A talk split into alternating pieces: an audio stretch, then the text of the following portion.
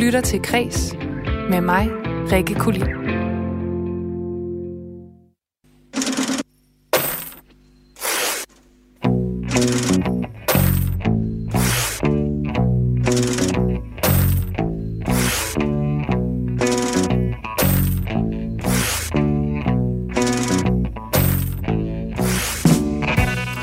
Hvem skal betale for kunsten? Er kønskvoter vejen frem til at bekæmpe den kønsmæssige skævvridning i kulturbranchen? Og hvordan engagerer vi egentlig unge i vores kulturliv og får dem til at videreføre den stærke foreningstradition, som Danmark har? Det er bare nogle af de spørgsmål, jeg stiller skarp på de næste to uger af kreds.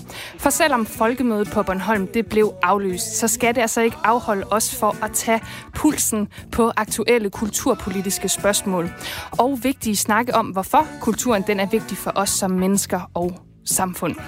Og hver dag, der tager jeg et øh, aktuelt tema op, og så har jeg inviteret kyndige kulturhoveder til at debattere.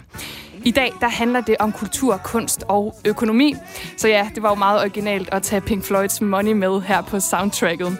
Jeg vil rigtig gerne inddrage dig, der lytter med også. Og i dag der er du velkommen til at byde ind, hvis du har nogle holdninger af økonomisk karakter.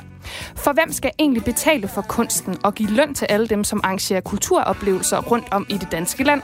Er det statskassen, eller er det brugerne selv, der skal punge ud? Senere i programmet, der får jeg besøg af tre kulturaktører, og vi skal altså debattere, om de mener, at kulturlivet her efter coronakrisen skal gå, mere, øh, gå efter mere politisk indflydelse, eller ret opmærksomheden mod det danske øh, marked. Så hvad mener du? Du kan sende en sms til mig. Det gør du på 1424. I din besked, der skriver du R4, laver dit mellemrum, og så øh, skriver du din besked. Men øh, inden vi skal debattere, debattere kultur og økonomi i dag i kreds, så har jeg selvfølgelig også en omgang kulturnyheder med til dig.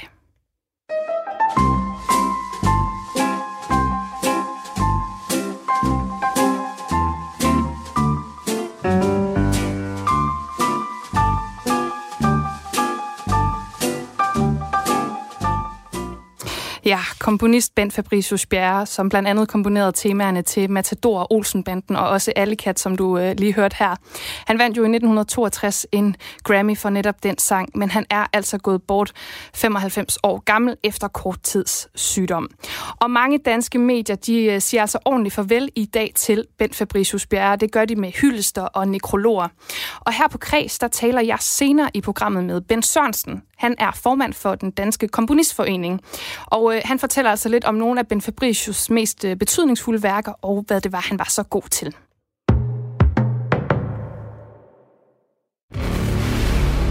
All I have for you is a word. Tenet. It'll open the right doors, some of the wrong ones too.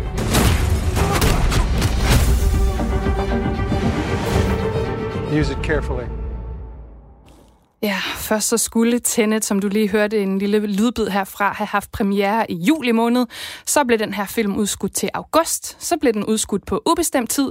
Og nu ser det altså ud til, at Christopher Nolans længe ventede storfilm med John David Washington i hovedrollen, den får premiere. Bare ikke i øh, hjemlandet USA til at starte med. For amerikanerne, de kan, hvis alt går vel, vel at mærke, opleve den øh, på det store lærred fra den 3. september. Men herhjemme, der kan vi altså faktisk øh, opleve den før amerikanerne, hvilket er ret sjældent, og det er fra den 26. august. Det oplyser den øh, danske distributør SF Studios. Og udover i Danmark, så får Tenet altså også premiere i lande som Storbritannien, Frankrig, Sydkorea og Indonesien. Og vi har jo fulgt øh, med tæt her på kreds, og den her gang, der skulle den altså være god nok, så vi krydser fingre.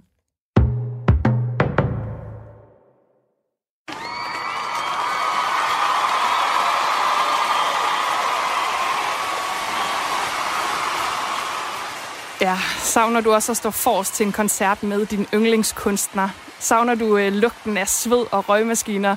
Længes du efter at stå helt tæt med fremmede mennesker, mens I venter på ekstra nummer? Så er du altså ikke alene, fordi med aflysning af festivaler og koncerter som følge af coronaepidemien, der har der været langt til de store koncertoplevelser med øh, fyldte spillesteder og koncerthaller.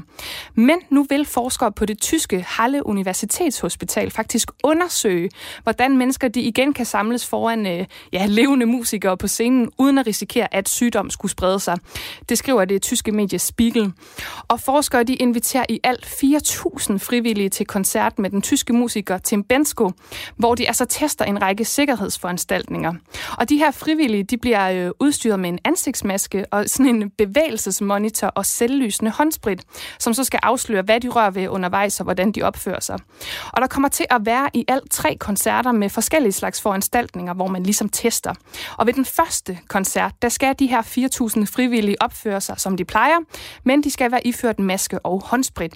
Og ved den anden koncert, så lukker man stadig 4.000 ind, men forskellige steder fra, så man ligesom minimerer kontakten.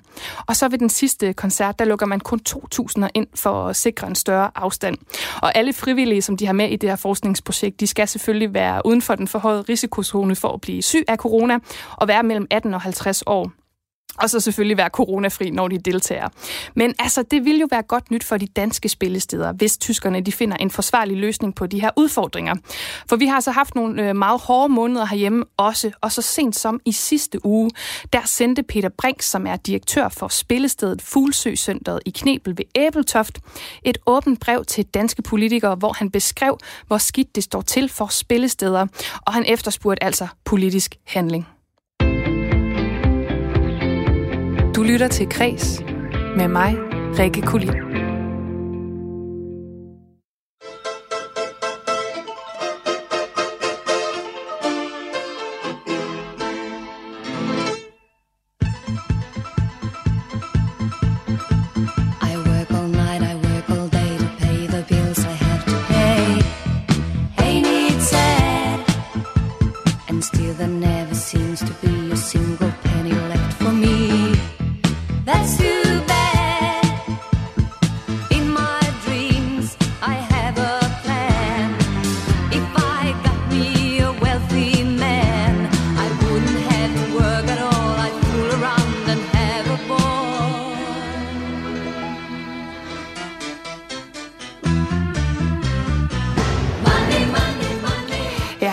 Tager jeg hul på dagens tema her i kreds, som er økonomi. Og det er et spørgsmål, der måske aldrig har været mere aktuelt i kulturlivet end nu. Fordi selvom coronakrisen i den grad fik befolkningen til at forbruge kulturprodukter på diverse digitale platforme, så, øh, så bløder det danske kulturliv øh, på grund af livebranchen, som jo mange steder stadig er tvunget lukket. Også det, som jeg talte om øh, lige før med de danske koncertsteder. Og coronakrisen, den har altså om nogen vist, hvordan kulturen rent økonomisk er et ret komplekst emne, hvor at øh, kulturminister Joy Mogensen, hun lige pludselig henviste til Erhvervsministeriet i forbindelse med kulturlivets økonomiske spørgsmål, som følge af nedlukningen.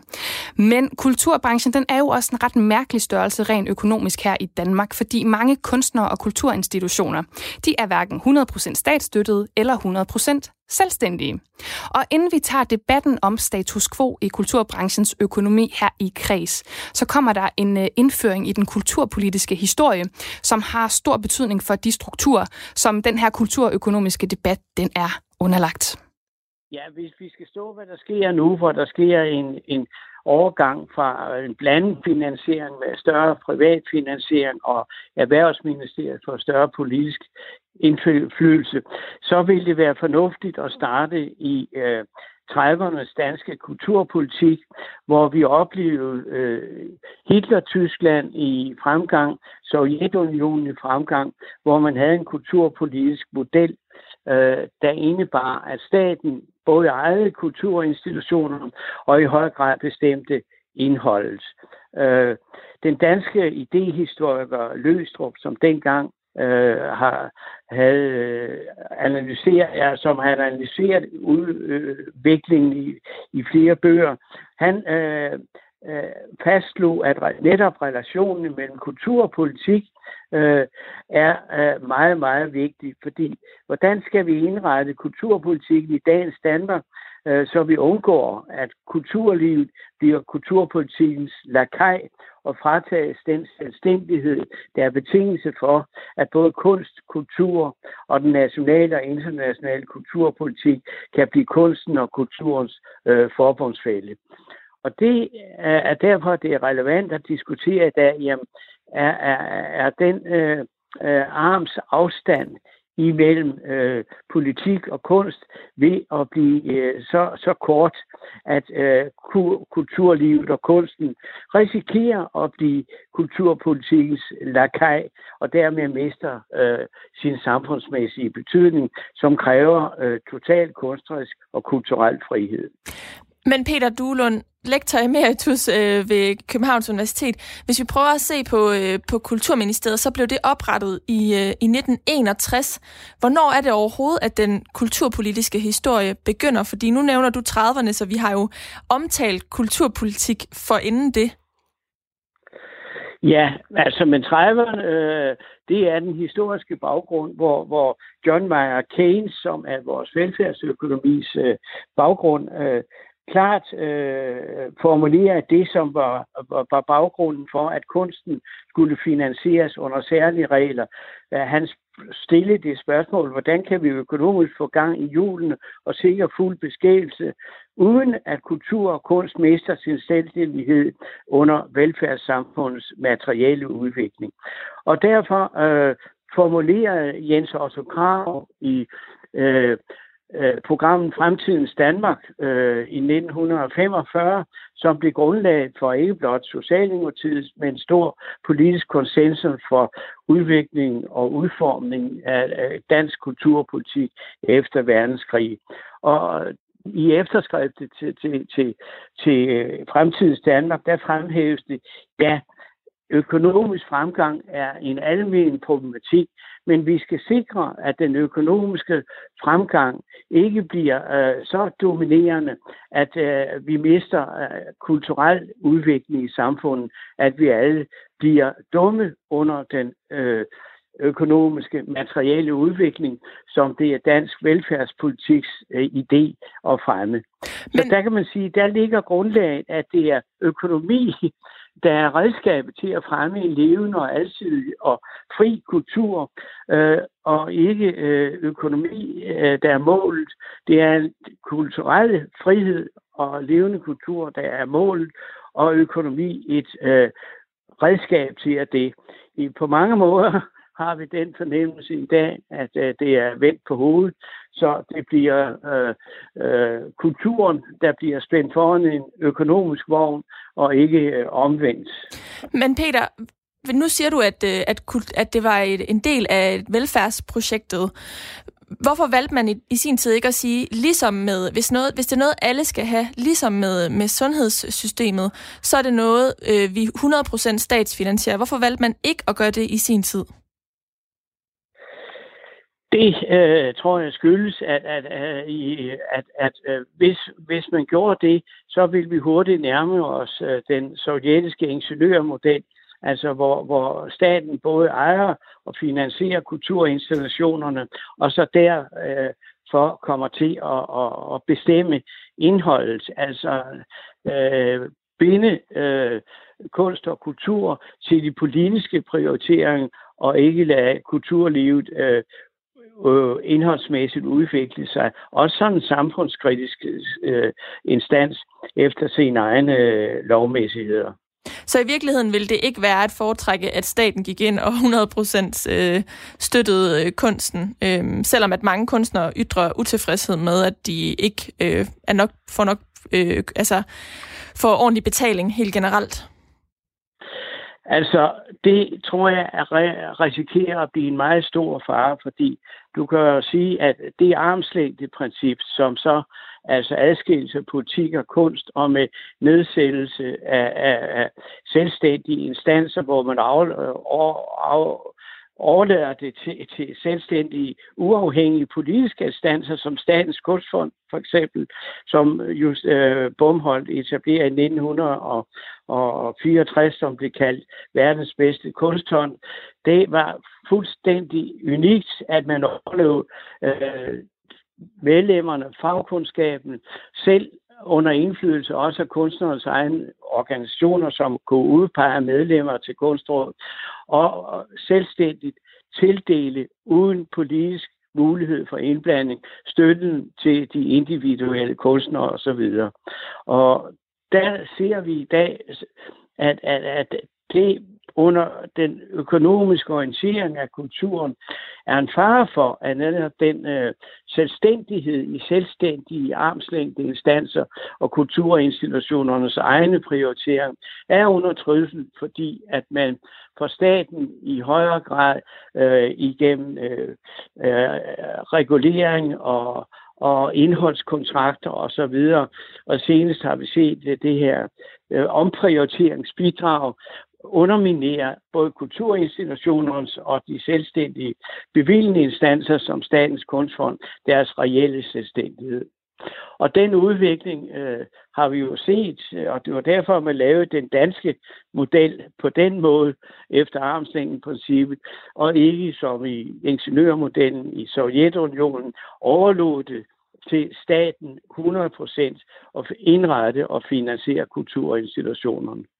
Men, men Peter, kunne man så ikke sige, at, at staten skal ligesom finansiere kunsten, ligesom med sygehusvæsenet, men så bruger man det her armslængde-princip, så man indsætter nogen, der øh, beslutter, nogle uafhængige parter, der beslutter, hvem midlerne tildeles? Jo, det kunne man øh, godt sige, men altså, øh, faren er, at, at, at, at hvis man, øh, altså, hvis armslængde-princippet ikke er der, og deres skiftende udhold. Det er jo også point i Statens Kunstfond, at medlemmerne udpeges for, for tre år ad gangen og kan ikke genvælges for at hindre nepotisme osv. Ikke? Og, og hvis, men, men problemet er jo, at du ikke som for eksempel på sygehusvæsen, har klare øh, målresultater og faglige kriterier, og det har vi jo oplevet diskussionen om jo her under coronas øh, pandemien. Øh, hvordan håndterer de forskellige instanser, hospitaler og sådan noget. Og det er direkte målbart efter, hvor mange der dør, hvor mange der bliver indlagt og sådan noget. Problemet når støtte til kunst og kultur, det er, at du kan ikke opstille entydige, klare kriterier for, om støtten og, og den kunst, der frembringes, får ordentlige sociale eller politiske følger. Kunsten er uhåndterlig, fordi der ikke er klare øh, kvalitetskriterier, der kan stilles op. Hvis vi prøver at se tilbage på her til slut, da vi begyndte at, at støtte øh, kunsten og kulturen, og vi gav nogle mennesker, der brændte for, for sit arbejde penge lige pludselig, og de fik mulighed for at arbejde med det, til i dag, hvor at vi ser, at nogen, de simpelthen, altså ikke nogen, rigtig mange er utilfredse med, at de ikke får nok støtte, og at det er så hårdt at klare sig som kunstner, og at vi som stat alligevel har, et, øh, har en forventning til, at kunsten er der. Hvor, hvor, hvordan ser du ligesom, at vi... Øh, øh, vi løser det, eller vi kommer videre herfra, fordi vi er så gået fra, jeg ved ikke, om man kan tale om, om, om, om en storhedstid der i begyndelsen af 30'erne, hvor vi ligesom begyndte at få de her tanker om at støtte kunsten og kulturen, men, men til der, hvor vi er nu, hvordan kommer vi videre herfra på bedste vis i din optik? Jeg har selv foreslået i den danske kulturmodel, som jeg, jeg skrev, da Jytte Hilden var kulturminister i midten af 90'erne, at en af de veje, øh, man kunne gå, var at etablere parallelt til arbejdsløshedskasser en, en, hvad jeg kaldte en indtægtsløshedskasse. Det vil sige, at altså kunstnernes problem er jo, at de ikke, øh, at de ikke arbejder. Tværtimod arbejder de fleste langt ud over en almindelig arbejdsuge. Problemet er, at de ikke har nogen indtægter ud af det og øh, eller ikke nok til øh, for de fleste vedkommende. Øh, det er kun stjerner, der tjener sig rige.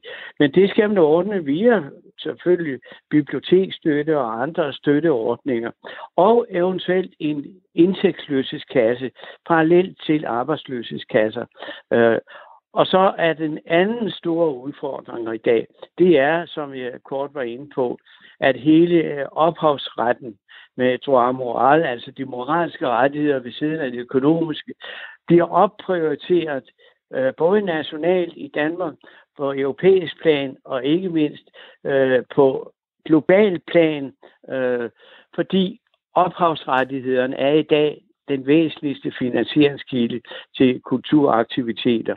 Og øh, der skal laves noget lovgivning, som gør for eksempel, at Netflix, at Google, at Facebook, alle tech-giganterne, de påtvinges simpelthen, ligesom diskussionen er nu, at de skal betale skat i de forskellige lande, øh, så skal de påtvinges en global ophavsretslovgivning, som gør, at dem, der skaber øh, kunstens indhold, er garanteret ordentlige indtægter, og ikke som det er nu, hvor det er dem, der producerer det, altså tech-giganterne, som tjener pengene, mens ophavsretten til de enkelte kunstnere, som jo er de indholdsmæssige skaber, er meget begrænset.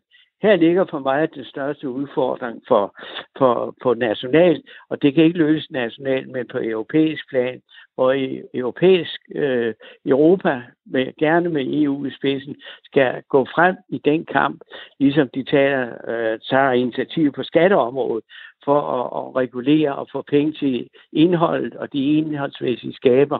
Øh, i øh, de for eksempel initiativer, som Mar- Marianne øh, øh, øh er i, i spidsen for. Her ligger en stor udfordring, som kun kan løses internationalt. Og der kommer en europæisk kamp også imod den amerikanske ophavslovgivning, som udelukkende beskytter producenterne, altså Netflix, øh, Google, øh, Facebook øh, og så videre, og ikke de indholdsmæssige producenter. Det er nok den største øh, udfordring, vi står overfor i dag. Ved siden af at bevare den mangfoldige kultur, øh, kulturstøtte øh, efter armslængdeprincippet, som er fundamentet i, i dansk øh, kulturpolitik med udgangspunkt i den lokale kulturudvikling, som jo hverken tech-gigant eller andre overhovedet vil interessere sig for sagde Peter Duelund, lektor emeritus ved Københavns Universitet og forsker i kulturpolitikkens historie til min kollega Karoline Kær Hansen. Lige om lidt, der kigger jeg på Ben Fabricius Bjerres betydning for danske komponister og hans mest betydningsfulde værker. Og bagefter så fortsætter jeg altså dagens tema om kultur og økonomi, hvor jeg har tre ivrige kulturaktører i studiet til at tale om, hvorvidt kulturen den egentlig bør efterstræbe at få mere statsstøtte, eller i højere grad gå direkte efter markedet. Du lytter til Kres med mig, Rikke Kulin.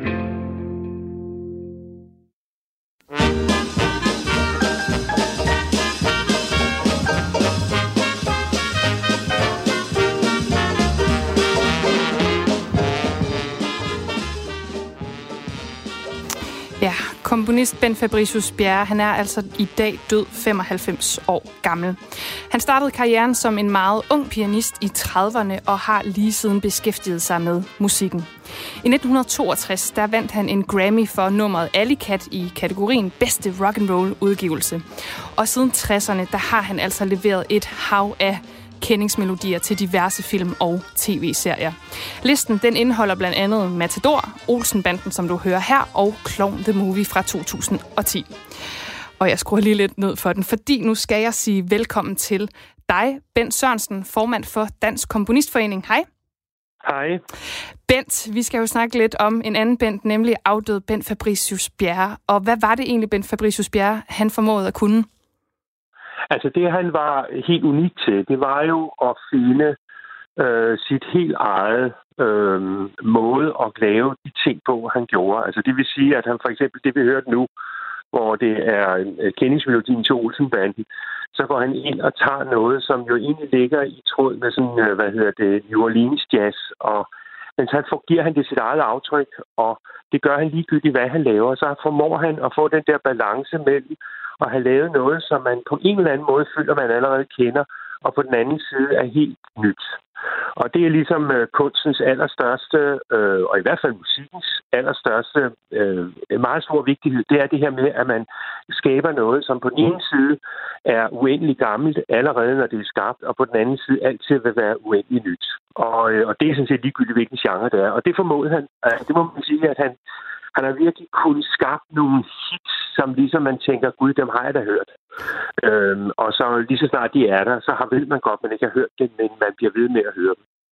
Ja, og nu er du jo selv komponist, så du har jo selvfølgelig det faglige perspektiv i orden, men jeg, var, jeg vil også gerne høre det personlige, altså i forhold til, hvis du nu skulle beskrive ham som kunstner og komponist.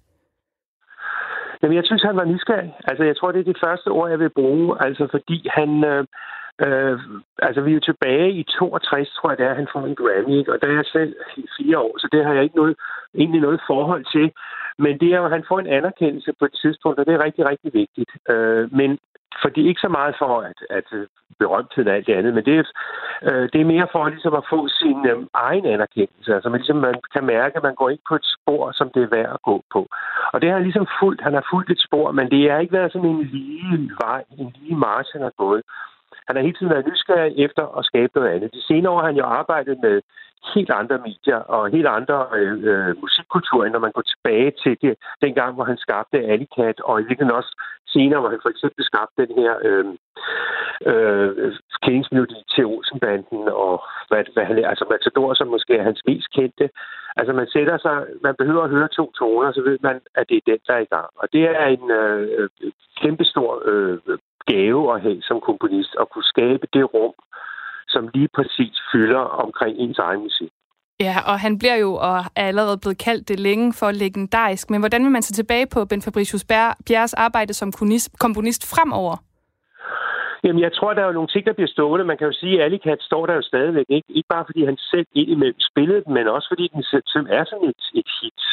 Altså, hvad hedder det? Matador bliver spillet i går som tv-serie igen og igen, øh, bliver genudsendt, og der vil være noget, Altså, der vil være nogle, øh, en slipstrøm af, af, af, af hans musik, som stadigvæk vil være der. Og det, det har han jo været fordi han har, øh, har også været nu, ikke, selvom nogle af tingene er, er, har en vis alder på banen, ikke? fordi han, han er, men han er aldrig blevet lagt på hylden, og de ting, han har skabt på, det, på et tidligt tidspunkt, er heller ikke blevet lagt på hylden. Så der er ingen grund til at lægge ham på hylden nu, eller tro, han vil blive det. Og øh, Bent Sørensen, formand for Dansk Komponistforening. Nu har du jo sagt en masse pæne ord om Ben Fabricius Bjerre, så jeg synes også, at vi skal slutte af med et stykke musik. Og øh, der er jo meget at vælge imellem, som du allerede har været inde på, men vil du ikke give os dit favoritnummer og fortælle os, hvorfor det er det nummer, vi skal høre? Jo, altså, jeg kan, hvis jeg skal tænke over lige med det samme, så, så er der jo så mange, øh, men det, som jeg egentlig tænker på, øh, det er Forelsket i København, altså kendingsmelodien fra en film, som også ligger langt tilbage. Øh, og grunden til det er, at den har en, ligesom, hvor, den, hvor, øh, hvor Rosenband ligesom har den her Dix, Dixieland, uh, New Orleans ting, så har vi her sådan noget sådan Kai Norman Andersen, dansk filmmusik, og der går han bare ind og skruer sin egen musik ind i det, og samtidig er det så en sang, som man ligesom øh, øh, ikke kan lade være med at gå og nynne, hvis man har hørt den en gang, og det vil sige, hvis man går rundt og enten er forelsket i byen København, eller er forelsket i en, der bor i København, så kan man ikke lade være med at nynne den sang i virkeligheden, fordi den er, har sådan en, en utrolig svung og skønhed over sig sagde altså Bent Sørensen, formand for Dansk Komponistforening, og her får vi altså Bent Fabricius Bjerres forelsket i København.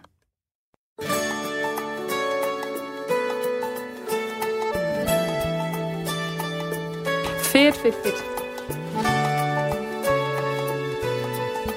Yes. Der er styr på det. Ja, det tænker jeg er en god idé. Nu har vi lige et minut her, hvor vi lige hører lidt musik. Øhm, ja, der kommer lige en ordentlig smør fra mig først, som I får lov til at lytte til, inden jeg øh, præsenterer jer. Øhm, jeg tager bare lige et oplæg, hvor jeg siger, øh, hvad, hvad det handler om. Og, øh, jeg lige til at nævne Knud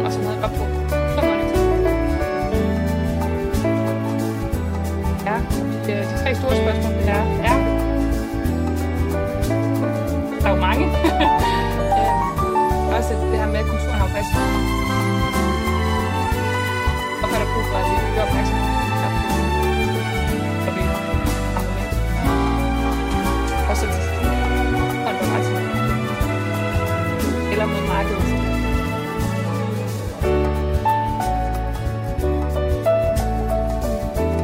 Yes, jeg har set. Jeg ser, om jeg kan bringe den ind. Og Christian, han er jo med fra Aarhus, så det kan godt være, der er en lille smule forsinkelse for ham nogle gange. Jeg er på om 20 sekunder.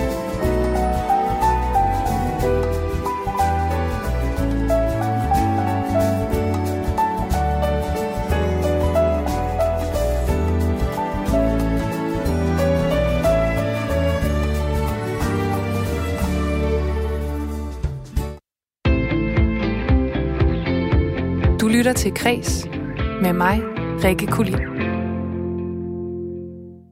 Køb bananer, køb bananer, køb bananer her hos mig.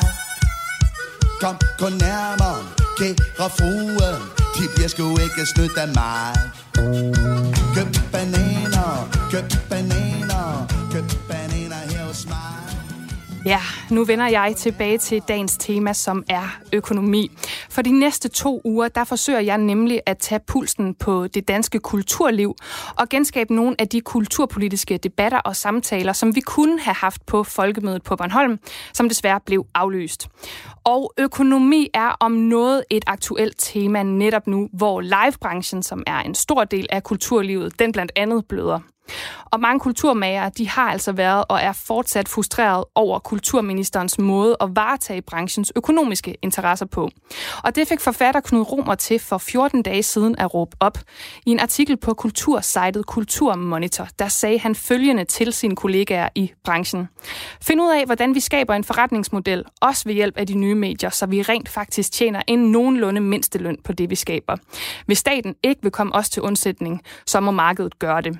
Og og har han i virkeligheden en pointe i det? Det har jeg så spurgt jer om, der lytter med derude, og jeg har fået et øh, rigtig fint indslag, jeg lige vil dele med, øh, dele med jer her, en sms her, hvor øh, jeg har ikke noget navn på, men hun skriver, eller han skriver, eller den person skriver, jeg synes, staten har et stort ansvar for, at kulturoplevelser kan overleve i Danmark, men de skal ikke sætte dagsordenen for, hvad der er den rette kultur at udøve. Selvfølgelig skal øh, brugerne betale for kulturoplevelser, men hvis der skal være adgang for de fleste, så nytter det ikke, at staten ikke anerkender kulturoplevelsers vigtighed i vores samfund. Med mig i studiet nu, der har jeg tre kulturpersonligheder til at diskutere det her spørgsmål. Jeg vil starte med at sige velkommen til Jane Sandberg, museumsdirektør på Enigma Museum for Post, Tele og Kommunikation. Tak skal du have. Så har jeg også Rosa Marie Frank, billedkunstner, dokumentarist, og så er du også kvinde bag podcasten Rosas Reality Radio, skal til at sige, om kunstnernes arbejdsvilkår. Ja, det er rigtigt. Hej. Og så har jeg altså også Christian Have, kreativ direktør i Have Kommunikation med. Hej Christian. Hej så. Ja, jeg vil kaste det her spørgsmål ud til jer. Jeg vil starte med dig, Christian. Er økonomien kulturens største udfordring lige nu? Der er ingen tvivl om, at det er en, en kæmpe udfordring, selvfølgelig i coronakrisen, men det var det også før. Øh, vi har jo set nedskæringer på kulturområdet de sidste 15-20 år, og der har jo ikke været nogen politisk vilje for at sætte en kulturpolitisk agenda. Og i hele den, øh, vi kan sige, form for neddrosling og nedprioritering af kulturen, vi har set, der er jo rigtig, rigtig mange kunstnere, som har måtte erkende, at den position, de havde før i tiden, den har de ikke mere.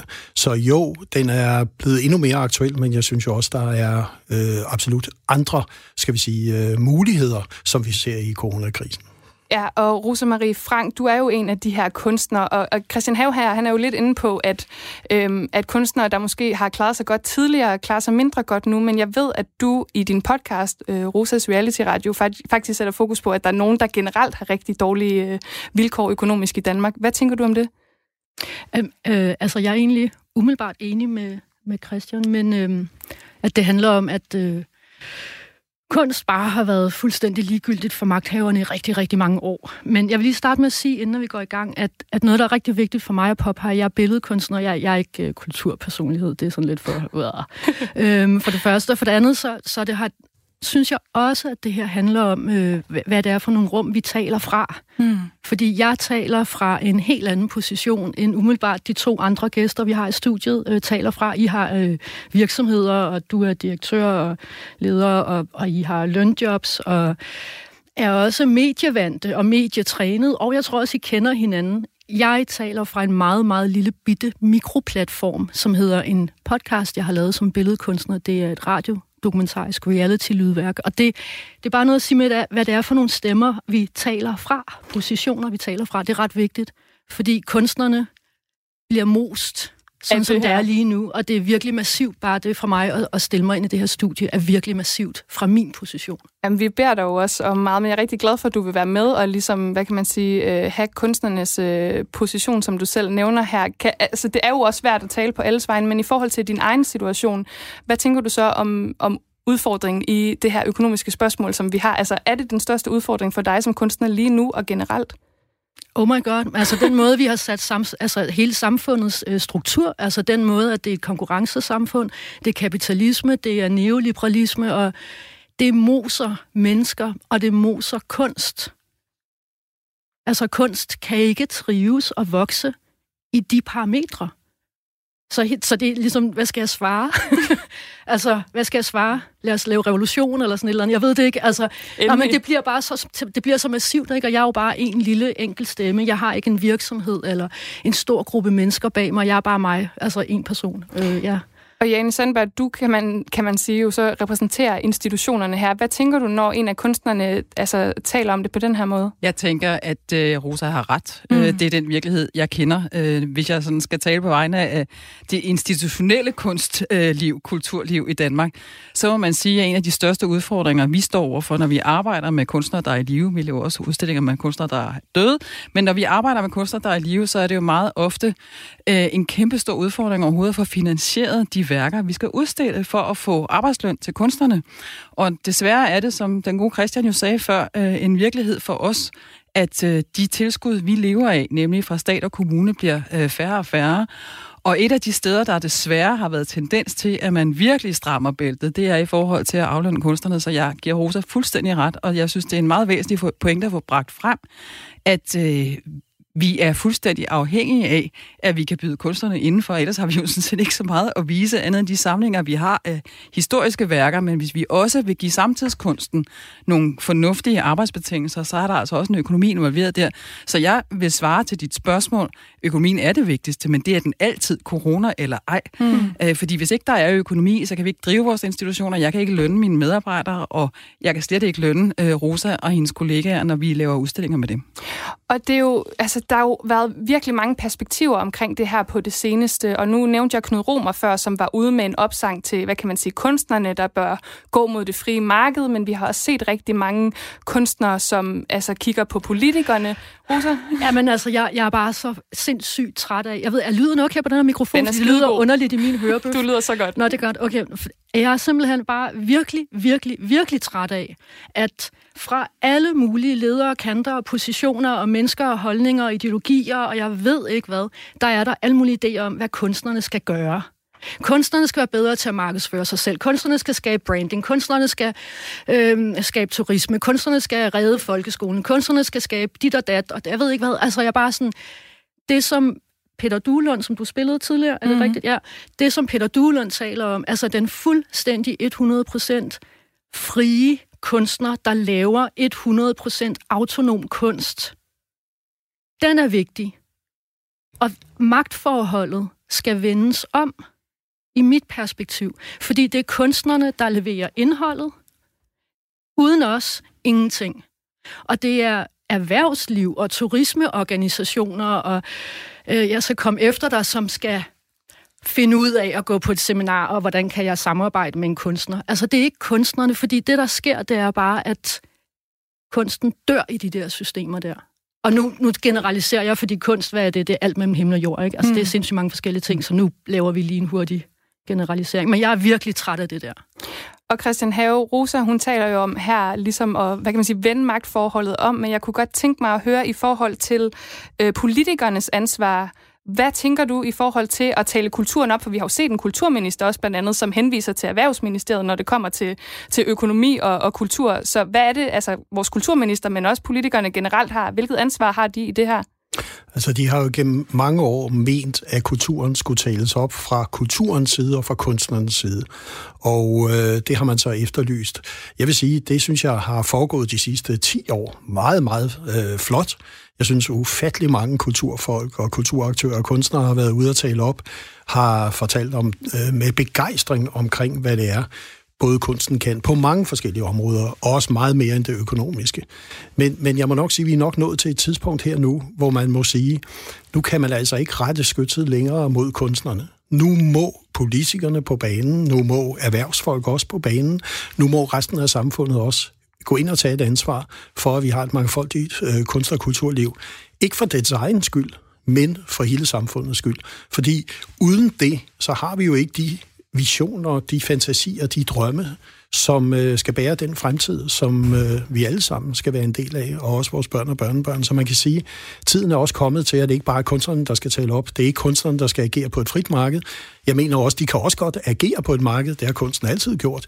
Men øh, det skal være et samarbejde. Og tiden er inde til, at de her kongeriger og skæld mellem kunstnere og det omliggende samfund, der synes jeg, vi skal tilbage til guldalderen, hvor man kunne sidde og snakke sammen.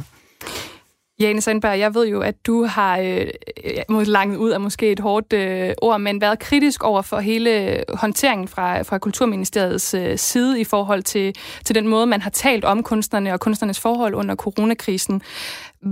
Hvordan vil du, hvad skal man sige, fra kulturinstitutionernes side gå efter mere politisk indflydelse i forhold til, at de har et langt større ansvar måske end kunstnerne for at tale kunsten op? Altså min kritik for lige at blive den handler jo om, at, øh, at jeg simpelthen synes, at Kulturministeriet har, og Kulturministeren i spidsen har spillet fuldstændig falit. Og det handler om en, en total fejllæsning, fejllæsning af kulturlivets præmisser, ikke mindst kunstnernes præmisser for at arbejde på. Og jeg sidder og tager mig til hovedet og tænker, det er det ministerium, som burde gå i front og arbejde for, at de vilkår blev bekendt øh, af resten af samfundet. Vi står jo over for det fuldstændig paradoxale, at vi i coronatiden jo har oplevet en hien efter kultur. Vi har sunget sammen på altaner, og vi har siddet klinet til skærmen, og kunstnere spillede jo øvrigt gratis koncert den ene efter den anden, eller nogen lavede litteraturoplæsninger. Vi har med andre ord søgt til kunstens og kulturens verden, når verden bliver svær at være i. Og jeg forstår simpelthen ikke, hvordan det kan være, at vi har et kulturministerium og en minister i spidsen, som ikke arbejder, så blodet springer for at få skabt forståelse, hvis det er det, der mangler for vilkår. Det kan også være politisk modvilje, men jeg tror faktisk, at meget af det handler om manglende forståelse for, hvad det er for nogle vilkår, Rosa og hendes kollegaer arbejder under. Hvordan det kan være, at vi nu står over for, og vi er slet ikke begyndt på det endnu, at se, hvor mange institutioner, der kommer til at lukke, øh, minimere deres udbud efter corona, fordi at vores vilkår er så utrolig markedsfølsomme. Mm. Vi er jo blevet igennem de sidste 10-15 år, nu taler jeg bare på museernes vegne, mødt med krav fra politisk hold om at, at øge vores egen indtjening. Når vi rent faktisk lykkes med det, som det er lykkedes for rigtig mange museer, og tjene mange flere af vores egne penge selv, så bliver vi gået hjælp med straffet for det. Så jeg er altså fuldstændig i kulkælderen deprimeret over, hvor dårligt Kulturministeriet har formået at tale kulturen ind i en politisk retorik. Og bare lige for at gøre Rosas pointe, øh, eller komplementere dine pointe fra før, i forhold til det der med, at kunsten skal være fri. Jeg kan ikke være mere enig. Men man bliver nødt til at erkende, at man agerer i en verden, hvor vi agerer på markedskræfter. Sådan er det. Vi lever i et kapitalistisk samfund. Der er en markedsøkonomi, som dikterer den måde, vi har skruet vores samfund sammen på. Og kunstnerne skal leve, og det skal institutionerne også. Og vi bliver nødt til at ligesom erkende, at kunsten og kulturens verden skal også være i stand til at forstå den politiske verden.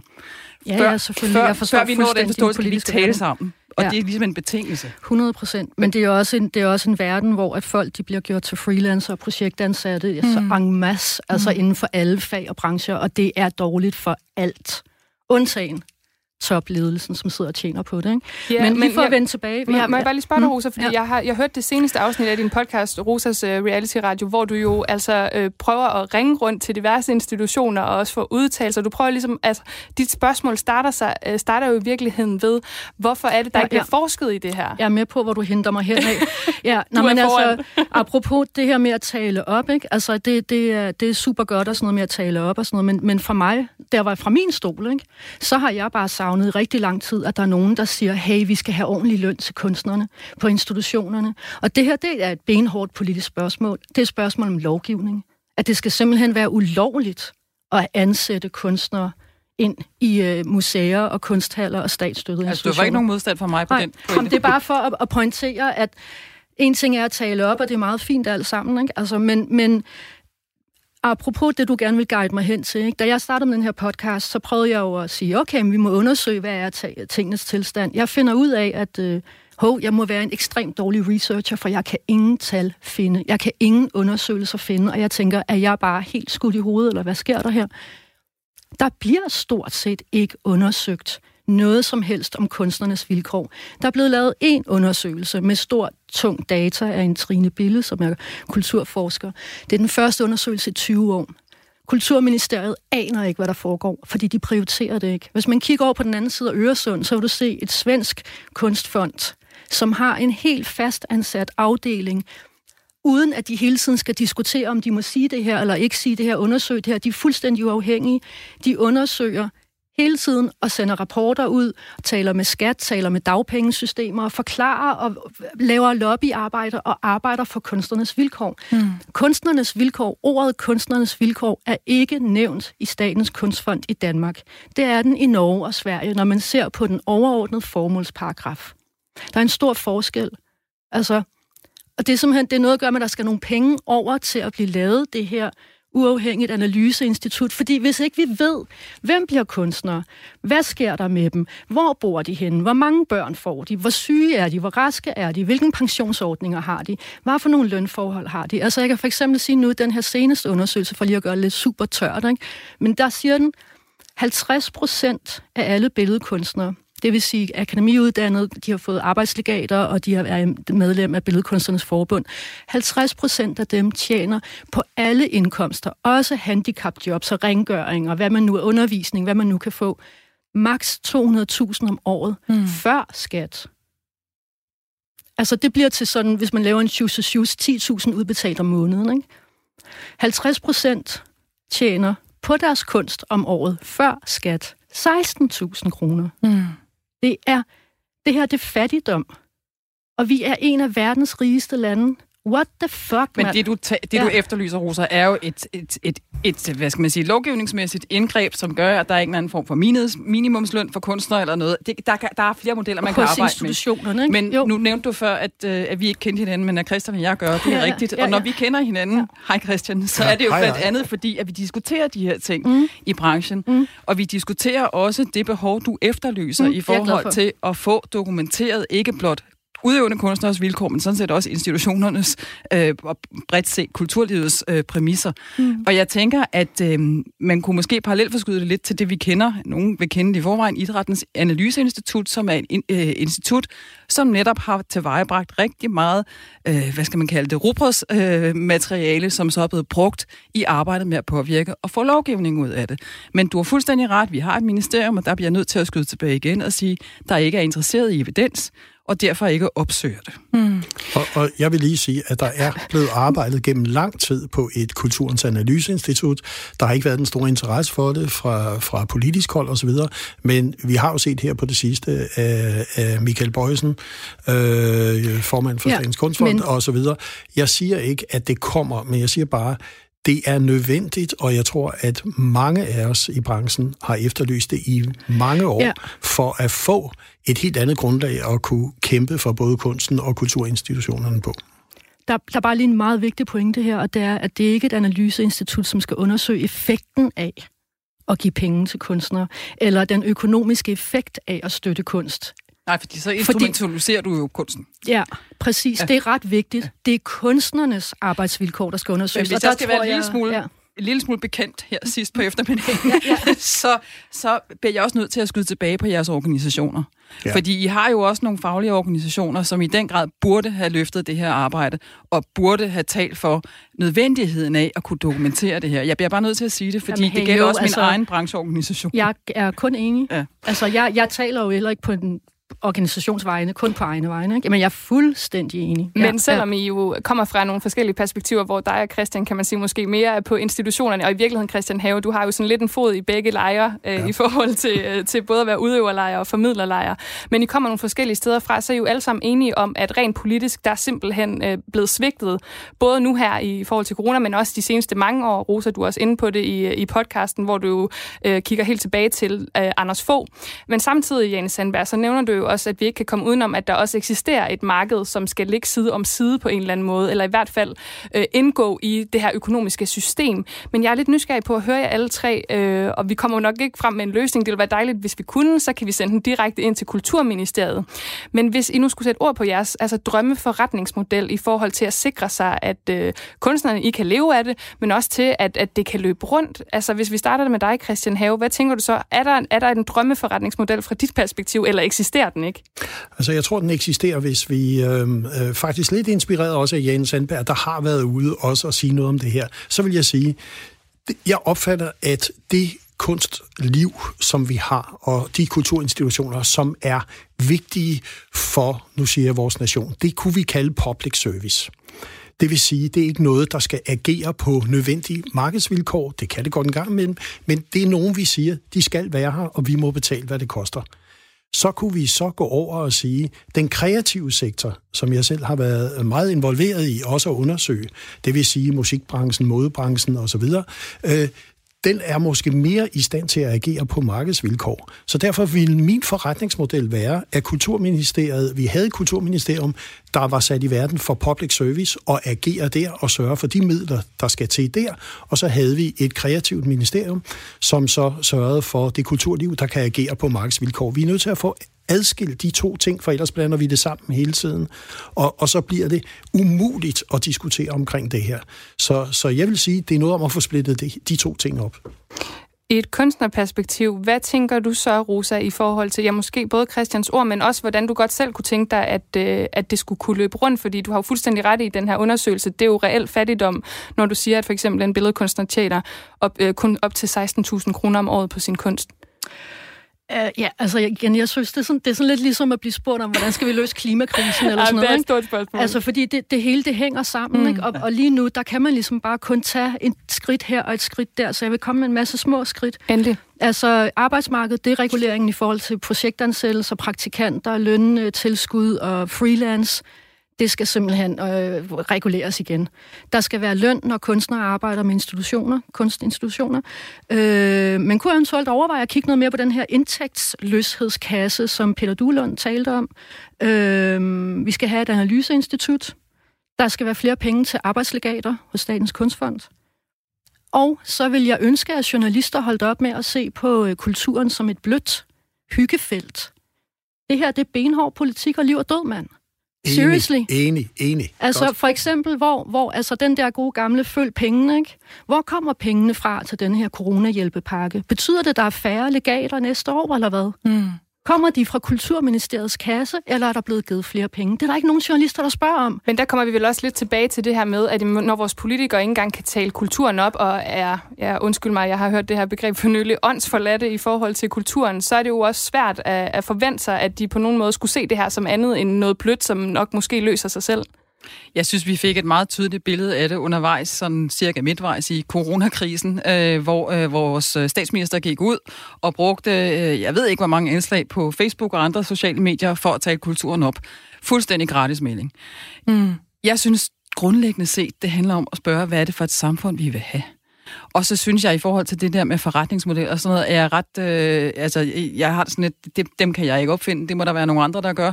Men jeg er ikke sikker på, at al kultur skal eksistere med forretningsmodeller øh, side om side. Fordi at jeg ved jo også med 30 års erfaring i kulturverdenen, at ud af det smalle vokser det brede. Så hvis vi, og det er det samfund, jeg drømmer om, hvis vi vil have et samfund, hvor vi understøtter, at kulturen er en vigtig del, så kræver det, at vi investerer i virkelig smal elitær kunst, og lige når man bringer ordet elitær på banen, så har man ligesom allerede lavet et ideologisk opgør med det siddende regeringsparti, fordi ja. de hader alt, der lugter af elite. Men jeg bliver bare nødt til at sige, hvis ikke vi støtter som samfund at have kunstnere, som laver noget, som ingen af os forstår i dag, men som man om 200 år synes er fuldstændig fantastisk, så bliver vi et forarmet samfund. Så for mig handler det ikke om, at vi skal lave forretningsmodeller, som gør, at alting kan bære sig selv. Det handler om at sige, hvad er det for en forretningsmodel, vores samfund vil have i forhold til kultur, og er det ikke okay, at vi, ligesom vi har folkeskoler og veje og sygehusvæsen, som giver underskud, at kulturen gør det samme, det synes jeg. Rosa? Ja, ej, men altså, jeg vil bare sige, fuck kapitalisme eller sådan noget. men, men sådan det, helt kunstneragtigt, ikke? Ja, men det ja. ville være en skam, hvis ikke vi havde det med. Altså, jeg er rigtig glad for, øh, for jeres indspark her, fordi I jo netop vender tilbage til, til en lidt altså, større diskussion, som jo også er kommet ud af corona, det her med, øh, hvad betyder kultur? Altså, hvorfor er det, vi skal have kultur, som jo virker som om, at det faktisk er helt glemt? Altså, det der med, at det ikke er en del af øh, det kapitalistiske, at det på en eller anden måde faktisk ikke kan passe ind i, i, i den, som, som I også lidt var inde på, at det er svært at få det hele til at eksistere side Vi om skal side. heller ikke måle det side om side Nej, med alt muligt andet. Altså, når man, når man elsker at høre musik, så er det fordi, man samtidig får et minde om ham, man kyssede, da man var 14. Eller når man ser en film og tænker, gud, det er jo sådan, jeg har det. Nu er der nogen, der sætter ord på, hvordan jeg har det. Det skal ikke måles og vejes, men det er en grundlæggende præmis for at være et menneske. Og det er derfor, vi skal have kultur i vores samfund. Lige til allersidst, øh, ultrakort for jer hver især. Hvis nu, at jeg øh, kunne sige, at jeg havde Joy Monsen med lige nu, hvad ville I så sige til hende helt kort? Hey, tag en snak med mig. Jeg vil gerne holde dig i hånden og hjælpe dig. I'm seriously. Altså, fortæl dig lidt om, at hey, altså, jeg er billedkunstner, men jeg, øh, og jeg synes, jeg har en okay hjerne, men jeg er ikke særlig elitær, men jeg er også meget, meget seriøs, og jeg tager tingene grav alvorligt, men jeg har også stor humor. Altså, kom nu, snak med os, og Christian Have, hvad siger du helt kort til Joy Mogensen? Jamen, jeg vil bare sige, at der er stadigvæk tid til at øh, gøre de fejltagelser om, som, som har været, de mange udmeldinger, som Jane også har sagt. Så jeg synes, at det kunne være skønt at se et regeringsparti, der gik ind og sagde, efter corona, så skal vi satse på kulturen, også den elitære og på kunstnerne, og vi har faktisk en politik omkring det. Og Jane Sandberg, ultrakort. Jeg vil give hende coronakrammer og sige, at du sidder på vores vigtigste ministerium. Ja. Tag opgaven alvorligt. Ja. Og det sagde altså mine tre gæster, Rosa Marie Frank, Jane Sandberg og Christian Have. Og jeg er tilbage igen i morgen, hvor vi skal snakke kultur, køn og repræsentation. Jeg har et nyt øh, panel i studiet, det glæder jeg mig til. Lige om lidt, der er der Krimiland, men først der er der nyheder her på Radio 4.